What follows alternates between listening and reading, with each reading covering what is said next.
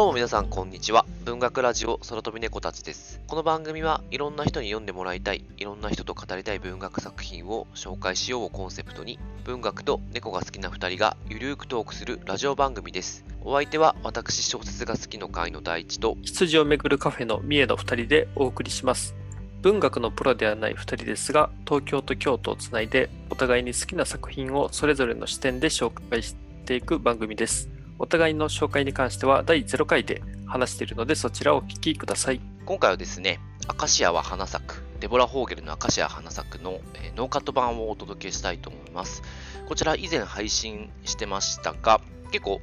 今編集し直してみたんですけど、6分程度削っていたので、その6分を、えー今回収録し直してます。で、そちらに関しては、えっ、と、ちょっと迷ったんですけど、自然の流れであの入れていくか迷ったんですけど、そうするとなんかどこ入れたのかよくわかんなくなるなと思ったので、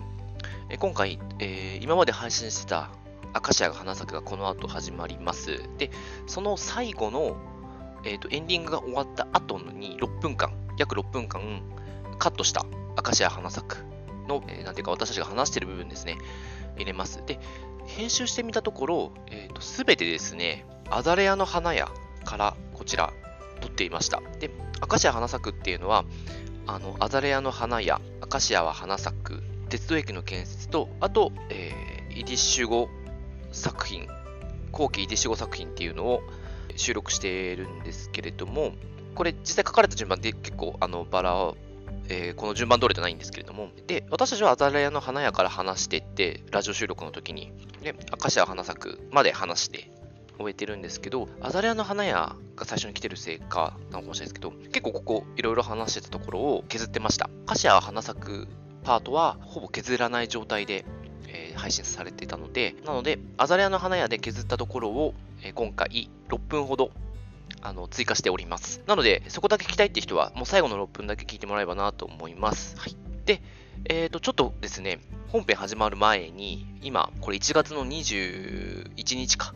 あの、明日配信するつもりでギリギリで、ちょっと私、声、あの、しかも、みえさんいなくて一人で入れてるんですけれども、え私ですね、日本翻訳大賞というのがものすごく好きでして、あまあ、これはまあ、調べてもらえばいろいろわかると思うんですけど、えっ、と、1月の10日から14日までだったと思うんですけど、5夜連続で翻訳ラジオという素晴らしい翻訳者たちが、まあ、選考員だった翻訳者さんたちと、あと、えっと、去年、え日本第6回日本翻訳大賞を受賞した、まあ、今回話してるアカシア花咲くの、えー翻訳者である加藤有子さんとか、あとですね、えーサリバンの精神病理学式、これ、安倍大樹さん、えっ、と、菅井秀平さんかな？が出たりしています。受賞された方々がですね、出ています。で、そちら、これ非常に申し訳ない話なんですけど、アーカイブ配信が1月の21日までだったので、大変申し訳ないんですが、これを配信した時にはもう聞けなくなってしまっていて、あの非常に、あの、なんか心苦しいんですけれども、あの、すごく面白かったです。えーこちらですね、ちょっと、えーと特に第4夜がデボラ・ホーゲルさん、アカシア花咲くに関して、まあ、加藤有子さん、登壇していただいてて、いろんなお話されてたんですけれども、あのすごく面白かったですし、あの今回ですね、アカシアは花咲く、私たちの空飛び猫たちのあのラジオを編集し直すというか、まあ、聞き直してみて、最初ちょっとなかなかうまく話せてるなと思ったんですけど、まあ、当たり前ですけど、やっぱこのプロたちがですね、話す内容っていうのがものすごく濃くてですね、勉強になりました。で、自分たちまだまだ理解が浅かったなと思い、反省した限りでございます。で、特にですね、加藤有子さんの話、まあ、もちろん役者、役された方の直接の話なので、すごい面白くて、まあ、あのー本当聞けないのが、もう聞けないのが残念なんですけど、結構私が印象に残ったのは、あまあ、苦労話がすごく多く、苦労話っていうかなんだろうな、なんかすごく加藤有子さんって、その訳することに対してすごく真剣、真摯で、で、なんかその、おそらくなんですけど、あの、まあ、ちょっと私も翻訳で仕事したことはないので、わからないんですが、おそらくその翻訳に対しての基準、まあ、仕事に対しての自分が設けてる基準っていうのはめちゃくちゃ高いんじゃないかなと思います。あ、それは多分ナチュラルにやってらっしゃるんじゃないかなと思います。あの、皆さんも仕事とかしてるときに、この人基準高いって思う人いると思うんですけど、でもそれってその人がなんかもう無理してやってるわけじゃなくて、自分の中の、なんていうか、当たり前の感覚でやってらっしゃると思うんですけど、そこが多分基準が高いんじゃないかなとちょっと思いました。で、まあ、すごくこだわって、こだわってというか、あの、いろんなことを考えて、まあ、迷いながらだと思うんですけど、あの、翻訳ってすごい、あ、それでなんだっけな、翻訳に、まあ、正解はないって言い方あれですけど、えー、なんて言ってたっけな、まあ、自分が訳したのは、まあ、一つの形だと言ってたかな、正解じゃないと思うとか、言ってたかちょっと、うろ覚えなんですけど、まあ、あの翻訳にはいろんな形がある中で、これは一つの形なんだよみたいなことも言っていて、すごく翻訳に達し真摯だなと思いました。で、えーと、結構気になったのは、なんかポーランド語、まあ、の、だと接続詞が、えーと、なんていうんですかね、発音するとなんか一音らしいんですね。あとかうとか言ってたのかなちょっと忘れちゃいましたけど。なんですけど、日本語って接続詞って、まあ、話し言葉とでとかあると思うんですけど、基本、あの文語だと、文章だと、そして、しかしとか、しかしながらとか、結構3文字以上かかったりするじゃないですか。で、これが結構、なんていうか、あの、翻訳するより難しいというか、リズムが違うので、えー、そこはすごく意識して訳したと。で、日本語は上から下に流れるので、えー、重力に従うっていう話をしてて、すごくそこ面白い感覚だなと思って、翻訳者ならではの感覚だなと思ったんですけど、日本語は上から下に流れていき、まあ、重力に従う力があるので、接続詞を使わなくてもつながる文章になっていくと。まあ、その辺を使って訳していったようなことを言ってたんですけど、まあ、なのでやっぱりいろいろ、まあ、加藤有子さんからするとこれが正解じゃないかもしれないみたいな迷いはあったのかなとかいろいろ思いながら聞きました、翻訳ラジオ面白かったです。え翻訳ラジオは終わってしまったんですけれども、翻訳大賞の、日本翻訳大賞のサイトに受賞者の言葉として、加藤有子さんの言葉が今掲載されてます。そちらを読んでいただけると、少しちょっとラジオで話したようなことに触れられているので、参考にしていただけたらなと思います。それを受け取った自分の話になるんですけど、まあ、もちろん私たち、私とみえさんでこのラジオを半年やってきて、で、えー、まあ、7割、8割ですね、楽しいっていう思いがすごく強くやってるんですけど、まあ2、2、3割のところで、このラジオを聴いてくれた人に対してどういう、なんていうんですかね、ものを届けられるのかなってあの考えるたりとか、まあ、みえさんと話したりするときあるんですけど、まあ、今回やっぱり一つ思ったのは、まあ、こんなデボラ・ホーゲルのアカシア花咲くっていうのは、今回、あの、本当日本翻訳大賞を取ったりとか、まあ、そもそも加藤有子さんが、すごく昔の、当時評価されなかった作品を、あの、今、訳していて、で、それが今ちょっと、あの、日本で受け入れられているというか、まあ、一部で、あの、読まれて、すごくいい作品だっていう評価を受けている現状があると思うんですけど、まあ、何が言いたいかというとですね、やっぱりあのいろんな入り口があるんじゃないかなと思ってまして、でこの海外文学を割と多めに紹介する私たちのラジオなんですけど、まあ、海外文学好きからすれば割と当たり前のような作品を紹介してるのかなと思ってるんですけど、まあ、年末アンケートとか、まあ、皆さんのお声を、まあ、直接ではないんですけど、あの文章や、えー、いろんな形で受け取った限りですね、個人的には、おそらく、えー、本は好きだけど、そこまで海外文学好きじゃないとか、え、海外文学興味あるけど、なんかもっといろんな作品知りたいなとか、そう思ってる方々が、おそらくヘビーリスナーの層になってくれてるんじゃないかなと、個人的には思ってます。で、日本翻訳大賞っていうのは、言ってしまえば、なんというか、この海外文学好きの中では、まあ有名な賞で、注目されている賞だと思ってます。で、この明石家花咲なんですけど、やっぱ受賞したので、読んだ人、私の周りにも多かったですし、たくさんいたなと思うんですけれども、まあ、なんというか、でも、やっぱりそういうの知らないなとか、初めて今回聞いたなって人が多分、このラジオを聴いてくれてる人には多かったんじゃないかなと思ってます。なので、やっぱこういういう作品を、まあ、私とみえさんが取り上げることによって、まあ、本当に一人でも多くの人にあの知ってもらえたらいいなとか思いました。あの他の作品もそうなんですけど、なんか知らなかったなと思うような作品とか、たまにものすごく有名な作品を取り上げる時もあるので、まあ、レイモンド・チャンドラーとか、まあ、3体とかそうかもしれないですけど、でも、読みたいけど、読んだことないなとか、どの話なんだろうなとか思ってる人たちに、まあ、の入り口になればいいんじゃないかなと、ちょっと思っております。まあ、そんな真面目な話もありつつ、ちょっとあの、えー、本編楽しんでいただければなと思いますので、え、これから、え、まず、え配信したえパートが始まり、エンディング、もう本当にエンディングやります。エンディングとかエンディング削除しないで、あの、空飛び猫たち次回予告、えアカシアの花咲くの次は何だっけ？えー通話だったかな？まあちょっと忘れちゃいましたけど、あのそちらの予告が流れ、6分ちょっと未収録だった部分を流しますので、えそちら、もし、えこの後、そこだけ聞きたいって人は、まあ、最後の6分だけ再生していただければなと思います。はいそれではお楽しみいただければと思いますので、よろしくお願いいたします。じゃあ、今回ご紹介するのはですね、あの、デボラ・フォーゲルのアカシアは花咲くという、これ、何ですかね、小説ではないんですよね。そうですね。うんなんか、三なんか3分。うん。3分と言ってもなんていうか、3分の定義は多分聞いてる方もぼやっとしちゃうと思うんですけど、まあ、引を踏んでない文章のことは3分っていうことになっちゃうんですけど、とはいえ非常に詩的な表現が多い文章で、まあ、矛盾するかもしれないですけど、詩的な3分の作品ですよね。なんと言っていいかわかんないですけど。そう。うん。うんなんか詩を読んでるような感覚ですね。うんで、こちらですね、えー、と1930年代ぐらいに書かれた本で、えー、と今まで扱った作品の中では多分一番古いんじゃないかなとています。で、ポーランドの作品ですね。で、こちらですね、多分ほとんどの人が読んでないと思うんですけど、あの、先週、先々週と伊藤計画を扱ってきて、あの、おそらく一番読んだことがある作品から、おそらく一番読んでる人が少ない作品にこう、振ってるのが、なんかこう、空飛び猫っぽくて、非常に、なん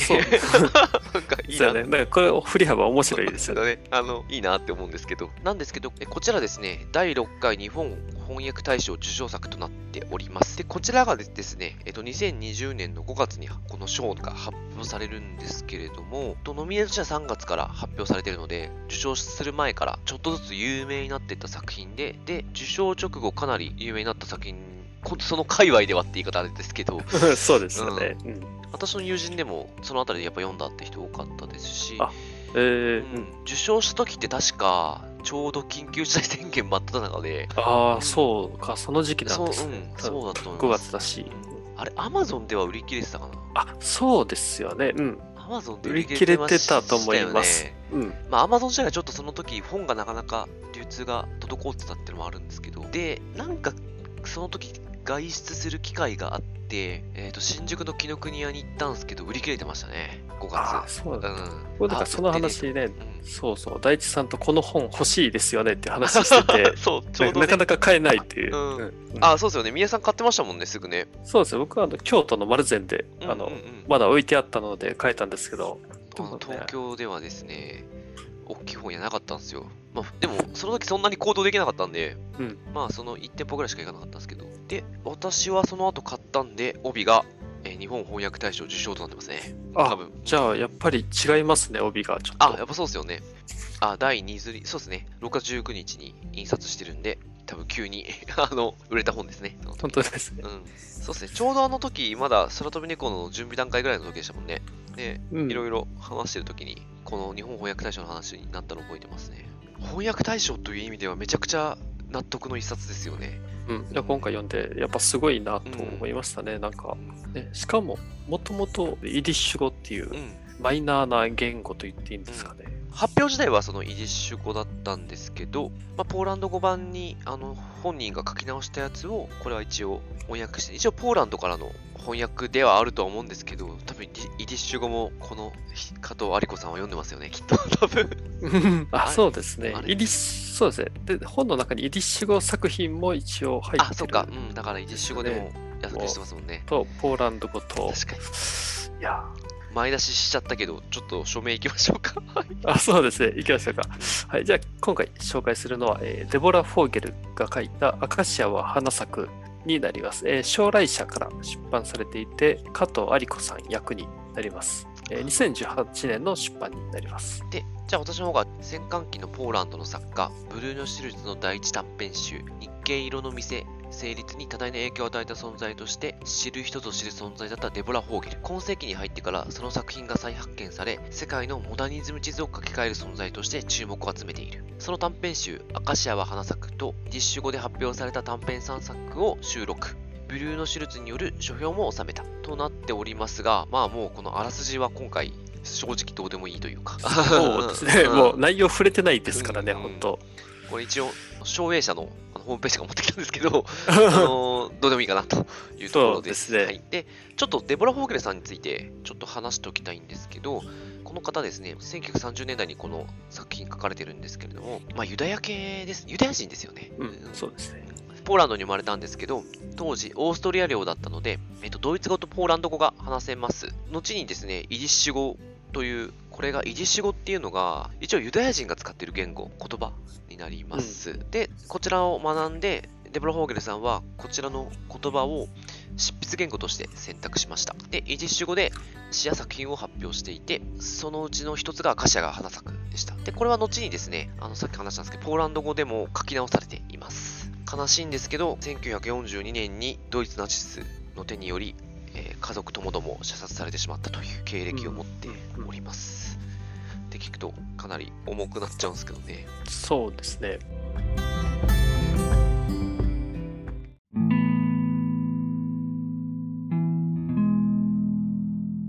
今回の目的なんですけど、結構この本、非常に話しにくい点もありまして、物語はないし、登場人物もいないしってとこなんですけど、なので、まあ、今回、でも読んですごい、おなんか印象に残る本ではあったので、今回このラジオで取り上げるという目的ではとしてはですね、あの、もうすごいファーストステップなんですけど、この本をを一人でも多くの人に知ってもらうっていう、非常にうん低いハードルをちょっと三重さんと話して設けました。はい。そうですね。うんだからね、喋るの難しかったんですよね、うん今回ね。そうなんですよね。いや、これ、は結構冒険してます、私。実は。いうん はい。まだ、これから話しますけど。うんまあそうなんですけど。うんなので、今少しでも興味を持ってもらえたらなと思ってます。綺麗な言葉が並んでるので、ハマる人はマジでハマると思います、これ。結構ね、なんか感動する言葉とかもあったりしてうん。うんうんうん。なんかちょっと励まされてる気分になりませんでした？うん そうですね。うん。なんか生きるってことに対して、確かに、そうですよね。急にそれでも生きることには価値があるとか言葉出てくるじゃないですか。おおっていう、か、なんか、じゃあちょっとい行きましょうか。はい。まず、アカシアは花咲くなんですけど、あの、アカシアは花咲くっていう短編も入ってるんですけど、アザレアの花屋と、アカシアは花咲くと、鉄道駅の建設、あと、後期イディッシュ語作品、これが3編入ってます。で、あと、書評が入ってるんですよね、この当時のアカシアは花咲くそうに向けての。ですうん。うん。まあそれと、公開往復書簡うん。ですね。うんこれがその書評を受けてデボラ・ホーゲルさんがその書評をしてくれた人たちに対してこう応答してるあの文章というか。これ面白かったですねこの作りもね。そうですね。なんか作品読んだ後読むと結構ね、うん。なんかですね、なんか理解がちょっと深まると言いますか。よかったですね。ね。なんか一方通行じゃないのがいいですよね。それに対してデボラさんがちゃんとこう返しててあでうん。そこはすごく理解をしてもらえたんですねとか面白いですよね、うん、で今回主に話すというか ちょっと話せるじという話すわけじゃないんですけども感想みたいな感じなんですけどまあアザレアの花屋とアカシアは花咲くと鉄道駅の建設というこの3編についてちょっと話していきたいと思ってます、はい、まずですね重要なことはですねこれ物語ではないということですね はい、で、登場人物はいません。主語が人じゃないですね、そもそも。うんそこがす面白いですね、まず。自分の一緒なんですけど、なんというか空間というか時間、空間時間みたいなのが主語になってる感じがすごく私はしましたね。うんうん主語というか、描かれてるというか、なんというか。そうですね。一応これ、副題なのかな？アカシア花咲くモンタージュってなってて、で、一応このデボラ・ホーゲルさんは、これはモンタージュという、なんていうか、手法の文章なんですっていうことみたいなんですけど、まあ、作者がモンタージュですと言ってるんですけど、まあ、モンタージュっていうのはもうどういう意味なんだっていうところがなかなか難しいんですけど、調べた限り組み立てるとか、そういう意味だったりとかするんですけど、印象としては、なんか、自分としてはなんか、これ同じ言葉がすごく繰り返し出てくるんですよ。うんうんね、なんか同じ表現なのかな？なんて言ったらいいのか？それでなんかこう、なんか散りばめられてる感じ？がモンタージュだったりするのかなとか思ったりしました。みゆさん、このあたりどうですか？このモンタージュっていう。そうですね。僕もなんかこのさっきその登場人物いないという話とちょっと重なってくるんですけど、なんかその作風がすごいスケッチのような、あ、あのうんイメージでうんなんでそういう意味ではデボラ・フォーゲルさんがなんか見ていたその瞬間とかその時の場面とかを描いてるような気がしてでそうなると繰り返しで登場する言葉としてなんかモンタージュっていうのがあるのかなと思ったりも、いわゆる小説とちょっとまた違った表現の仕方になってきているのかなと思いますね。うんそのスケッチで例えて言うなら、私が主にこの繰り返して使われている言葉、あの、うんうん区形とか、カシアって言った単語も結構出てくるんですけど、粘着性とか粘着、粘り気とかよく出てくるじゃないですか。よくこれすごく使われるんですけど、なんかそれがある意味色みたいな感じですね。繰り返し使う色が決まってるみたいな。メインの色が決まってるみたいな。で、それが、あの、文章の中に散りばめられてて、確かにスケッチっぽいなって。感覚はすごくありますね。これ言い方、あれですけど、意外と面白いんですよね。あ のこれが、わかるええなんかまさかこんな表現とかね、ありえるんだって思うような言葉が結構ね、たうん、もうか散りばめられていて、そうですよね。ちょっとこれ、言い方ですけど、ちょっとこのモードに入んないと理解できないです。理解できないが理解してないんですけど、そもそも。そうですね。あ、だからそういう意味では本当そうですよね。文脈から感じるとかではなくて、うんね本当その言葉言葉一つ一つにをなんかた辿っていくっていうか、うん。一個一個は切り離してなんか読んでいくみたいな、うん、そうですよね。でも切り離されたものだけを急に前に出されても、多分、うん。その文章なんだろうとか思っちゃうんですけど、これ、やっぱ読んでて、浸ってる状況で、その、なんか独立したっていうか、その言葉が出てくるから、うん。急にハッとさせられますよね。うん、うんそうなんマイページごとぐらいにすごいこなんか印象に残る言葉がうん、確かに。そうですね。本当ね、なんか2、3行ぐらいの表現なのに、ね、本当マイページマイページ、つい、なんか見入ってしまいますようね。ん、だからこれ結構実際短いんですよ。ん あのそう、そうなんですよね。ページ数もそメインは多分150ページ、160ページぐらいか。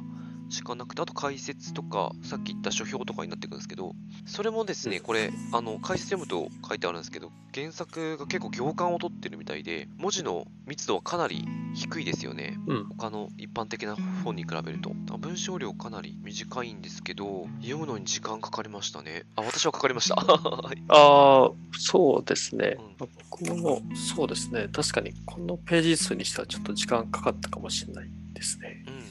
うん具体的に話すのが非常に難しいので、うんちょっと印象に残った文章をちょっとご紹介して進めていきたいと思ってます。ちょっとわまずじゃあちょっと私から、でもこれ私一番最初のもう1行目すごいなと思ったんですよ。あ、本当ですよね。もう開いて一番最初ですそう、よね。本当本当。あ、ですよね。これすごいですよね。う。うんん。あ確かに良かったです。えっと、これ、アザレアの花屋っていうのが一番最初に入ってて、それの街路と空っていう、これ章なのかな？なんだろう。もうその1行目ですよね。ちょっと読み上げますが。その日、街路が空を映した。空は灰色で暖かい。空が灰色の時、街路はいつも冷えしながら甘い。灰色の暖かい海のように。ってあるんですけど、この、私この街路はいつも冷えしながら甘いっていう、うん。この表現な、なんだろうと思って、そうですよね。なんだろうっていうので引き込まれましたね。1ページ目のこの、街路はいつも疲弊しながら甘いっていう。そうですね。しかも、しかも空が灰色の時ですからね。うんうんあ、そうですね。もうなんかイメージが全くできないけど、なんか 非常に印象に残る言葉から始まるので、最初これ結構灰色が出てくるんですけど、20ページぐらいだったか、20ページの、あここもなんかすごく不思議と励まされる文章だったというか、この20ページなんですけど、どこどっから読もうかなっていうぐらいなんですけど、最初からめっちゃいいんですよね、なんか。うん。あ、そう、です。うんその時人間たちはもう一度憧れることを欲する文章あるんですけど、そこもいいんですけど、でもそこから読むと結構長いので、途中から読もうかな。街路が海のようで灰色の空を映し出す日こんな日は失った事柄への未練をどうすることもできない。それでもこんなにたくさんの日々が人生にはありこんなにたくさんの人がいる。忘れなくてはならない。人生には私たちが待つ何かがまだある。っていうところでここの章終わるんですけど、これ一番あこれ章の一番最後のところ今読んだんですけどうん。これもちょっと意味が、うん。あの刺さる文章だったなと思って。そうですね。ここ良かったですよね、本当に。うんうん。これもうちょっと前からすごくいいんですけど、うん。一番最後の忘れなくてはならないっていうのが何にかかってるかちょっと私よくつかみきれなくて人生には私たちを待つ何かがまだあるということを忘れなくちゃいけないのか。うん。いやその前のなんかたくさんの日々が人生にはありたくさんの人たちがいるってことを忘れなくてはならないのかとかどどういう意味なんだろうなって結構そこでうん。どっちにうんあの、かかるかでだいぶこう意味合いが変わってくるなと思っててたくさんの日々が人生にあってたくさんの人がいるってことを忘れなくてはまあ人生に私が待つ何かがまだあるってことを感じられないのかなとかうんうんそれとももうたくさんの日々が人生にはあってこんなにもたくさんの人がいるからまあ何が待ってるか忘れなきゃいけないのかなとかうん。どっちなんだろうなと思ったんです。まあでも私は前にかかってる気はしてはいるんですけどね。おなるほど。思ったり。まあでもね、これはばっかりはちょっと原文からどう持ってきているかもよくあれなんでわからないので、でも全体としてこのもう街路が海のようで灰色の空を映し出すこんな日は失った事柄への未練をどうすることもできないっていうのもめちゃくちゃ刺さりましたね。そこの一文が良かっもうめちゃくちゃいいっすよね。なんかうん、いいですよね。うんうんすごいわかると思う。なんか、すごく人生を、あ、まあ、あの、これ前編通してそうなんですけど、なんか人生というか生きることに関して何かこう、強いメッセージを感じる文章多いんで、こまあ、ここもそうなんですけどね。うん。みえさん、なんか残ったとこあります？あ、そうですね。えー僕は11章っていうう、ん。いいのかな？なんか永遠に砕けた心という、うん。えーまあ、章があって、その中の途中の本当一言なんですけども、そして不意に人生には幸せが必要なのだということが明らかになる。同時に砕けた心を抱える人がいっぱいいることも分かった。うん。というね、一言なんですけども、いやこれも、なんかね、不意にパッてこの言葉になんか出会ってしまうんですよね、読んでると。急に来る感がありますよね。そうですね。まあ、特にこの砕けた心を抱える人がいっぱいいることも分かったっていうのが、急になんか言葉として現れてくるので、ちょっとね、ハッとし ね、して、なんか人生について語っていて、ちょっとその、なんていうか、やっぱり詩的な言葉で表現してるんで、うんその人生とはっていうのを結構読んでいると美しいものにやっぱり思えてくるんですね。うんまあそういう流れで読んできての、ね、急にこの砕けた心をうん抱える人がっていう厳しい表現というと言い方でですけど、なんかこういうのがね、すごいいいなと思いますよね。ああこの文章自体がす、まあ、ここはもうこれだけ切り取っても本当すごいわかるっていうかそして不意に人生には幸せが必要なのということが明らかになるってうん、なんか現代の自分の感覚でもすごくわかるっていうかなんか、ううん。ん、そうなんですよね。忙しい時に急にうん、あなんかやっぱ幸せじゃないとダメだなみたいな思う時あるじゃないですか、うん、うん、うん、そうですよね。疲れてる時とかなんかそういう時、うんいろんな程度が、まあ、この時代の生きるって相当いろあの意味合いがもしかしたら違うのかもしれないですけどねまあ、14章で、あの、性をめぐる論考第1章という、えー章で、ここの書き出しが、あの、すごい好きでしたね。路上へ10月の琥珀色の夕闇に出れば十分だ。午後4時と5時の間のそのひととき、人生はいつも壊れてしまっていて、どんなことも私たちには起こり得ない。このまあ書き出し、午後4時と5時の間のそのひととき、なんか人生いつも壊れてしまっているっていう。でどんなことも、あの、その間は、まあ、自分たちには起きることはないっていうですね。いや、これも、ど意味、どういう意味なんだろうと思いつつ、でも書いてあることに関しては、いや、すごいいいこと書いてあるなと思えてきてですね。ああ、確かにね、わかる。これ、10月の琥珀色の夕闇に出ればって書いてあるけど、んまあ、ちょっと、あの、ポーランドの10月ってどういう季節なんだか、あの、あれかもわかんないですけど、まあ、結構日暮れ、日が暮れてる状況ってことですよね、もう夕暮れ。まあ、多夕闇か分そうですね。うん、うん。夕闇に出れば、4時と5時の、もう、夕闇、人生はいつも壊れている。どんなことも私に起こり得ない。なんかすごくイメージはできますよね。そうですね。うんでも、それを、この、ここで得たイメージをなんか伝えにくいんですけどね。そうですね。で、一応この後ね、この章では、ね、その街の中で、まあ、働いている人の描写があったり、でだから美容師さんの話とかあったりするんですけど、なんかね、なかなか説明が難しいという。あのそういう意味でこの章全体を読むと、ちょっとどういう話なんだろうってうん。分かりづらいんですが、でもね、この書き出しの2行だけでも、すごい、やっぱり、なんかいいなと思って読めるところがあって、確かになんかこの辺りは結構ね、なんか励まされている感じありましたね。うんなんか、うんね。なんか、その、現実的なことも、なんか突きつけられつつみたいな、なんて言ってるのかな。なんか人生の厳しさみたいなのもなんか描いてるけど、まあ、それでも生きていくことには価値があるとか、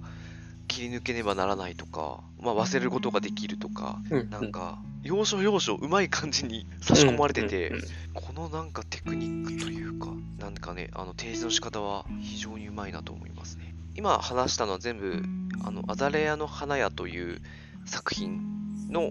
まあ、これが21章構成のやつからちょっと抜粋させてもらったもので、一応これ、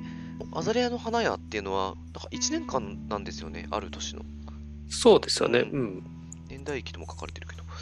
えー、まあ、4月から始まって、11月で終わるのか。ちょっと不思議な、あれなんですけど、うん。なんていうか、話ではないっていうかなんてうまく言えないんですけど、うん、描写というか、うん。でさっきみえさんが読んだところ、なんか秋あたりからなぜかこう性に対する論考が深まってくるっていう、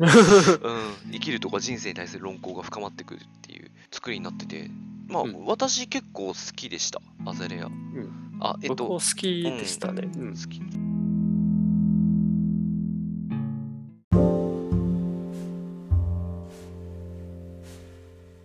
で、一応次がアカシアは花咲くというたあの作品になりますね。はい。そうですね。あの、アカシアは、花咲くは、あの、先ほどのアザレアの花屋よりも、うんなんていうんですかね、ちょっとあの、哲学的なあの話がうん増えてきた印象があって、まあそうした中で僕がね好きだったなと思ったのが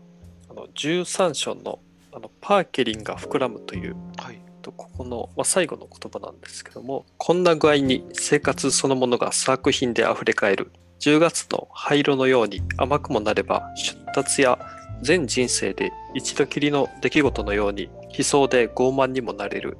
そんな垂直と水平の世界のギガだったという言葉なんですけども、うん。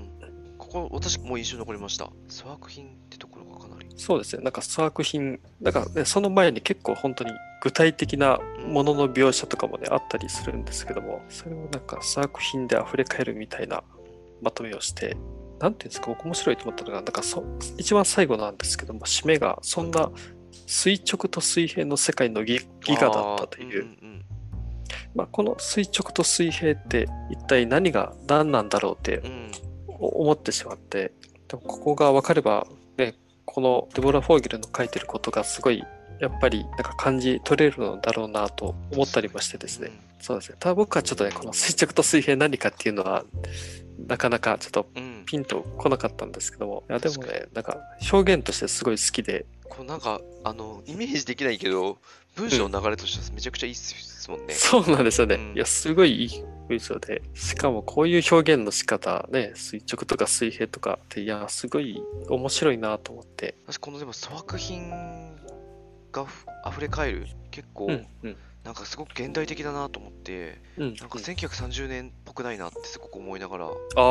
読んでましたね。本当ですね。ううんん、うん、うん。言われると、うん、確かにそうです。ん。なんか流通がすごくしっかりされされてるというかまあいろんなものが大量生産できる状況にあってなのかなとかままあでも状況もしかしたら逆かもしれないですけどね。いいものが多く作らなくて、えーうん。悪いものばっかり溢れちゃってるっていうことなのかもしれないなとか思いながらどうなんどっちなんだろうなとか思いながら読んでましたけど、うん。うん、この次の章が14章、幕間劇、コーヒーってあるんですけど、これなんか、なんていうか不思議な章じゃなかったですか？そうですよね。ここはに関してはね、結構、あの、僕、すんなり入ってきましたね。うんすごいなん、か読んで。なんかもうコーヒーブレイク感ある章ですよね。うんそうですよね。うんなんか急にコーヒーの話になって、うんでなんかすごく世界中にコーヒーがこう、ブラジルとかスマトラからコえーヒーが輸出されて、世界中に行き渡ってるんだっていうのがなんかちょっと、イメージがなんか全然できなかくて、でもまあそういうことなんだろうなと思って。で、しかもまずいコーヒーじゃなくて美味しいコーヒーの話してるじゃないですか。うんうんうんうん、おそらく。そうですよね。うんうんで、ちょっと私印象に残ったのが、これ人間がコーヒーを飲むのは黄色い明かりの灯る灰色の夕方、またもや何かがダメになってしまった夕刻ってあるんですけど、で、あって、まあ、で、最後ですね、まあ、いろいろあって、最後じゃないんですけど、すごく印象に残ってるのが、それでもコーヒーは必要に一体に生い茂る雑草とは違う。コーヒー。それは何百万もの規則正しく硬いアロマの楕円。それは甘美な子という形。楕円のこのような雫をその辺の雑草のように扱うことなどできない。それだから、コバルトブルーの海へ贈り物に出すために、黒人たちの疲れ果てた手のひらがそれらを撫でさえする。コーヒーは世界に留めておくべきだっていう文章で終わるんですけど、なんかすごくコーヒーをちゃんと扱ってますよね。こう。そうですよねん結構コーヒーへの愛が強いんですよ。ここで急に。ここしかも急にそうそう。本当ですよね。だからコーヒー、コーヒー急に来ますもんね。うんあ印象残りますよね、すごい。なんかあそうなんですええまあ、さんもコーヒー好きだからだんと思うんですけど、私ももうなんかすごいコーヒー愛してるこの人と思って。で、めちゃくちゃコーヒーに対する表現がいいですよね。うん、そうですね。何百もの規則正しく硬いアロマの楕円って、すごい表現するなと思いましたね。うん。いうんや、僕はあの、ね、大地さんが言うような人間がコーヒーを読むのは黄色い明かりの灯る灰色の夕方とか、ね、うん。ええいや、なんか、いいですよね。これ、あなんかねちょっと、いやこんな表現できるようになりたいなって思います。思ったぐらいうん良かったですね。これね、そのこコーヒーを飲むタイミングの話をしてるだうん。いう話ですけど、これまたもや何かがダメになってしまった夕刻ってもうなんかうん。すごいなって思いますね。いや、そうですね。あなんかやっぱそういう時に人間はコーヒーを欲するんだみたいな、うん なんかすごいわかると思って、ほんまですね。うん。うん。いというだけのくだりなんですけど、ここは。や、でもね、良かったですよね。なんかなんか突然ね、こんなページが現れたりするからね、面白いんですよね、面結構。うんね。であとは結構やっぱりなんだろう哲学的な話とかまたねその、えー、と生きるの話とかに出てくるかなと思うんですけどもでも僕があちなみに僕ね次が一番あの好きな言葉があってあの、まあ、110ページであの17章のあの「アカシアは花咲く」という、に。まあはい。表題のうんうん章なんですけどそこのまあ出だしが、えー不意に広場のアカシアが花開いた。その後起こらなかったけれども起こり得たものの悲しい匂いであらゆる街路を満たした、えーまあ、こういう言葉があってですね。なんか起こらなかったけども起こり得たものの悲しい匂いで街路を満たしたというなんかそれってなんかその想像力の世界かなと思ったんですね。なんかそういうちょっとね表現ってあのいいなと思ってそうか。なるほど。であの、で、一番最初がその不意に広場のアカシアが花開いたってあるんですけど、ここになんかすごいあの季節の繰り返し感を感じたんです、ね。あなんかね、この季節に、まあ6月なんですけども、6月になってあのアカシアが花開いたと。だからそれはまあ例年のことで、あ、の去年も開いていたと思うし、その何年も前にも開いていたと。で、これから先も開いていたと。まあ、その中で今年も開い、不意にアカシアが花開いて、うんそうなんですよ。でもそこでね、その、おそらくデボラ・フォーゲルがいろいろ想像したと思うんですよね。なんか、えー過去と違って今現在はこうだからみたいな、何かね、そういう思うところがあったあったのかなといううん。ななんかこの、ね広場のアカシアがなんか花開いたっていう言葉だけなんですけども、うん、なんかすごいそこにかんあの考えさせるものがあったなと思って、すごい好きですね。私、その次のページっていうか、もうその同じ章なんですけど、うん、うん、そのもう111ページの頭のとこですね、がすごくうん、うん。印象に残って、えーこうして重要で偉大な出来事の時代が再び始まる。これまで理解されなかった重大さを帯びる悲しくて悲壮な事件の時代。それはあの不運な出会い、不幸せな愛であり、悲しい手の届かない幸せなのだが、それでも幸せであることには変わりはない。そして再びアカシアは花咲くっていうとこがあるんですけど、そうか、これまた6月アカシアが花咲くってことか。なるほど。うん。なんかね、この不運な出会い、不幸せな愛、幸せなのだが、それでも幸せであることには変わりはないとか、なんかこう、この一番最初の今三重さんがすあの印象に残ったって言ったとことかかってますね、きっと。起こらなかったけれども、そう。うん、うん、うん、起こり得たものの悲しい匂いいうのと、うん、うん。なんか、そうですね。で、で大地さん読まれたところで、やっぱりその、なんかこれまで理解されなかった重大さをうん、帯びるっていうので、あの、なんて言うんですかね。なんか、おそらくその過去から周りの出来事ってすごい、まあ大変な状況だっただと思うんですけど、なんかそこのでもね、本当の深刻さというのが、うん、やっぱり年々大きくなってきているっていうか、うんそれをデボラ・フォーゲル自身もだんだん大きくなんか感じ取ってきているのかなっていうのもね。あ、そうですね。この多分、アカシアっていう言葉というか、アカシアの意味か、タイトルにもなってるから、当たり前ですけど、多分すごく重要なんでしょうね。すね。このまあ、この章の中だけでもいろんなこと考えられちゃうんですけど、アカシア、まあ、最初のさっきみえさんが読んだくれた文章の中だと、起こらなかったけども起こり得たものの悲しい匂いっていうのが多分アカシアですよね、きっと。うんうんってなると、なんか、それを象徴してるのがアカシアだとすると、結構、アカシアが花咲くっていうのは、成し得たかったけれども成し得なかったこととか、なんかそのいろんな意味合いを持ってそうで、うん、うん、うん、うん。それがこう主張してるみたいな感じにも捉えることができるので、もう全然これ想像の域でしかないんですけど、うんそうですよね。ううんん。いろんなこと考えちゃいますね、やっぱこの章だけでも。そうですね。うん。まあでもね、これ16章なんで、あの、もうそのね、もっと前の前から、こう、重たい話を 結構ね、書いてきてるから、それでいくと、やっぱここの、ね、アカシアは花咲くのとこってすごい、やっぱりね、グッてきますね。うんじゃあ一応この後は一応鉄道駅の建設があるんですけど、ちょっと時間的にあれなんで、ここの辺りで締めたいと思います。でも、だいぶちょっと魅力の一端は 紹介できたんじゃないかなと。はいそうですね。うん。なんか、不意に出会う言葉を、ねうん。紹介できたかなというのは。うん。これを機に興味を持っていただければなと思います。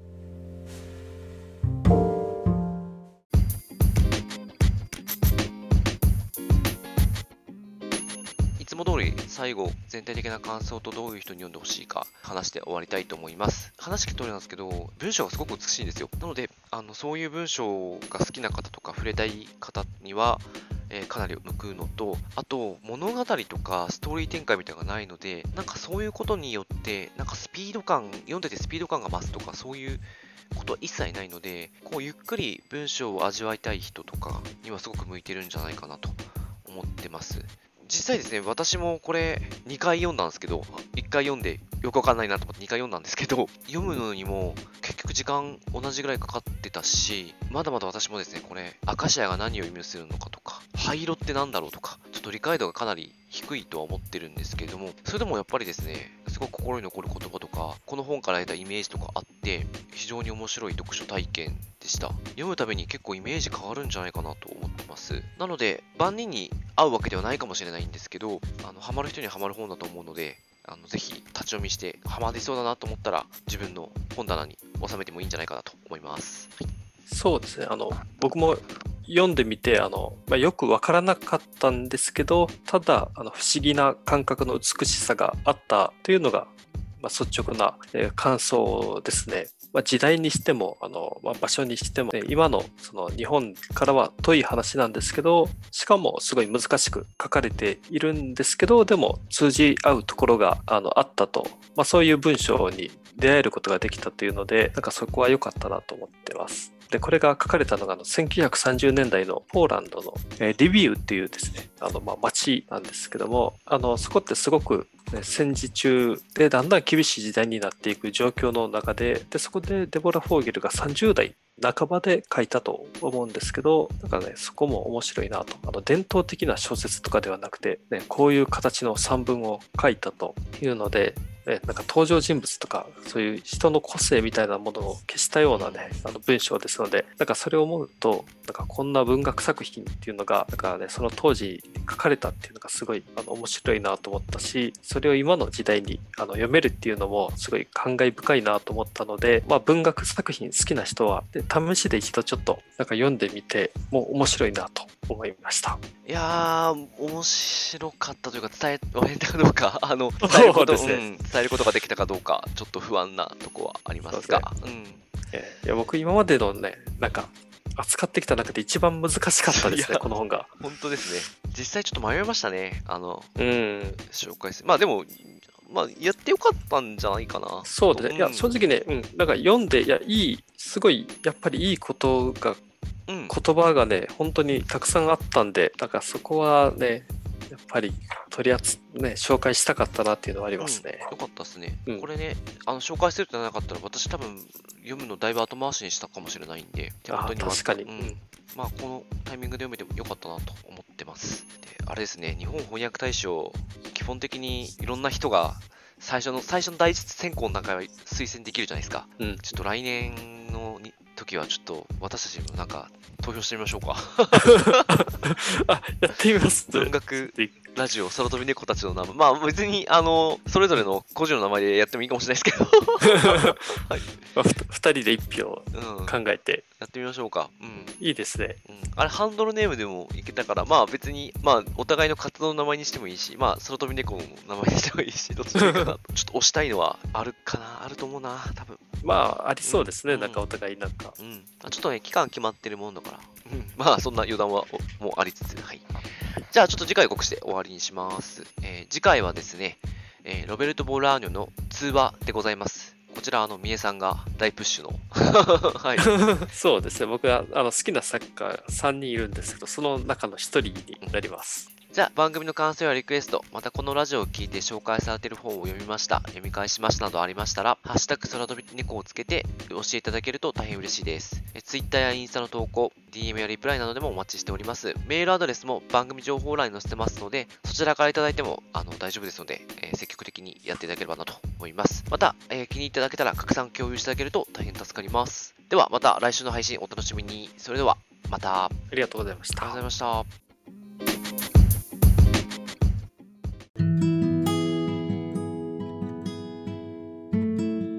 そうですよね。ここ、あれなんですよね。この11章と、なんだっけな、もう一箇所だけ書き括弧ついてたんですよ。私、気になったんですけど、あのタイトルに。そうなんうん。あ、そうだったんだ。えあと13章か、のせいってとことだけですね。アザレアの花屋の中で、なぜかあ、章タイトルに書き括弧がついてるっていう。ー、ほう、そそれはちょっと気づかなかったですね。いや、これもなんか気になったんですけど、でも意味は全くこう汲み取れなかったです。は いまあ何かしら意味はあるんでしょうけど、ええうんまあそうですよね。うん他にな他にな書き括弧ついてない理由ともわかんないし、うんただ気づいただけです。はい。12章で1926年のような山々と川というあ、うんうん。ところで、まあ、これも、ね、その中の途中にほんと一言その時人知れずあの冒険が始まる。人間は再び人生に属し忘れることができるっていう一言があるんですね。うん。なんかこれもねなんか急に差し込まれてきてなんかねはッとするんですよね、いやそうそういうの本当多いから、うん、すごいですよね。うん、その時人して、うん、これ、あ、確かに。そうですよね。なんか、ね、人知れずあの冒険が始まるっていうなんかフレーズがうん、あまずいいなと思ったし、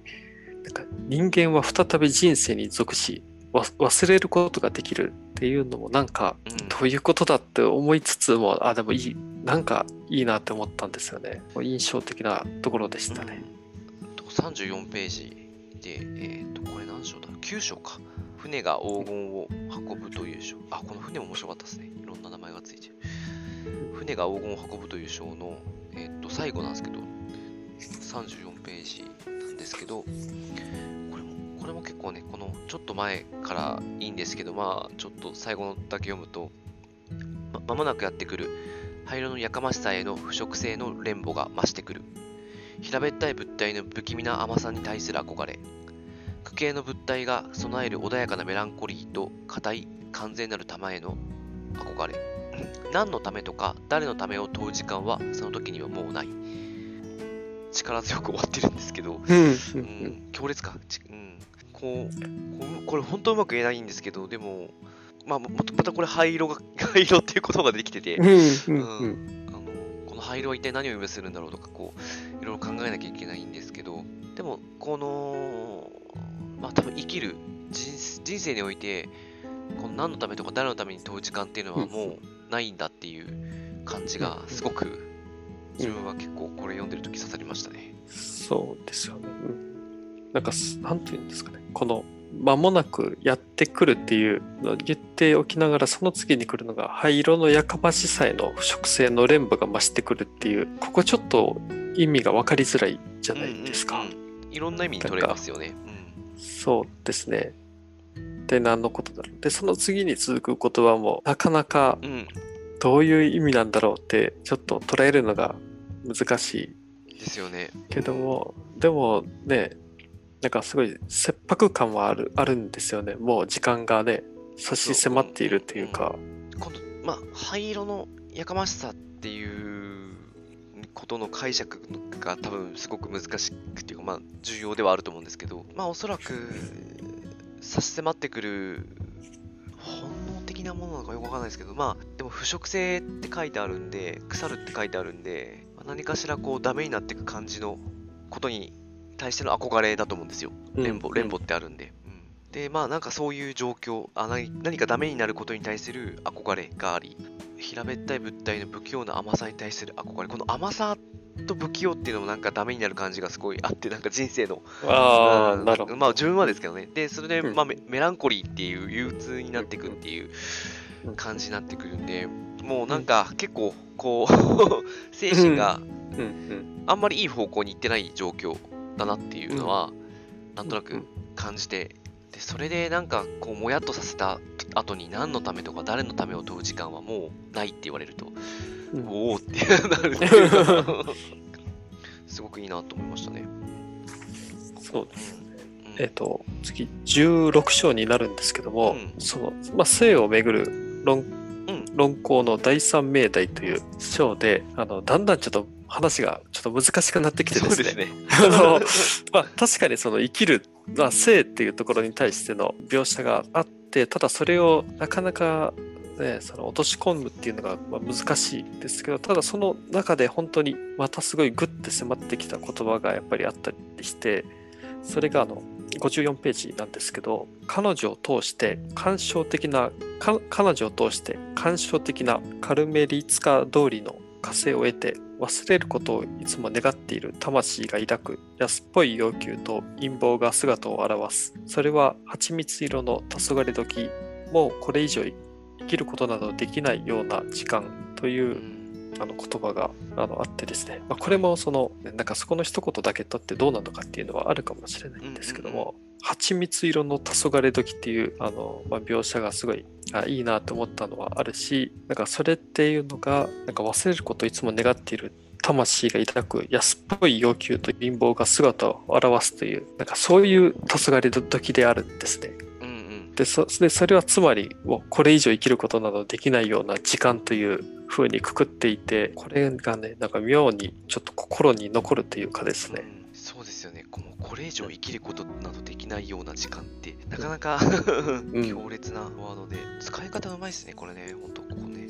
そうですね。うん。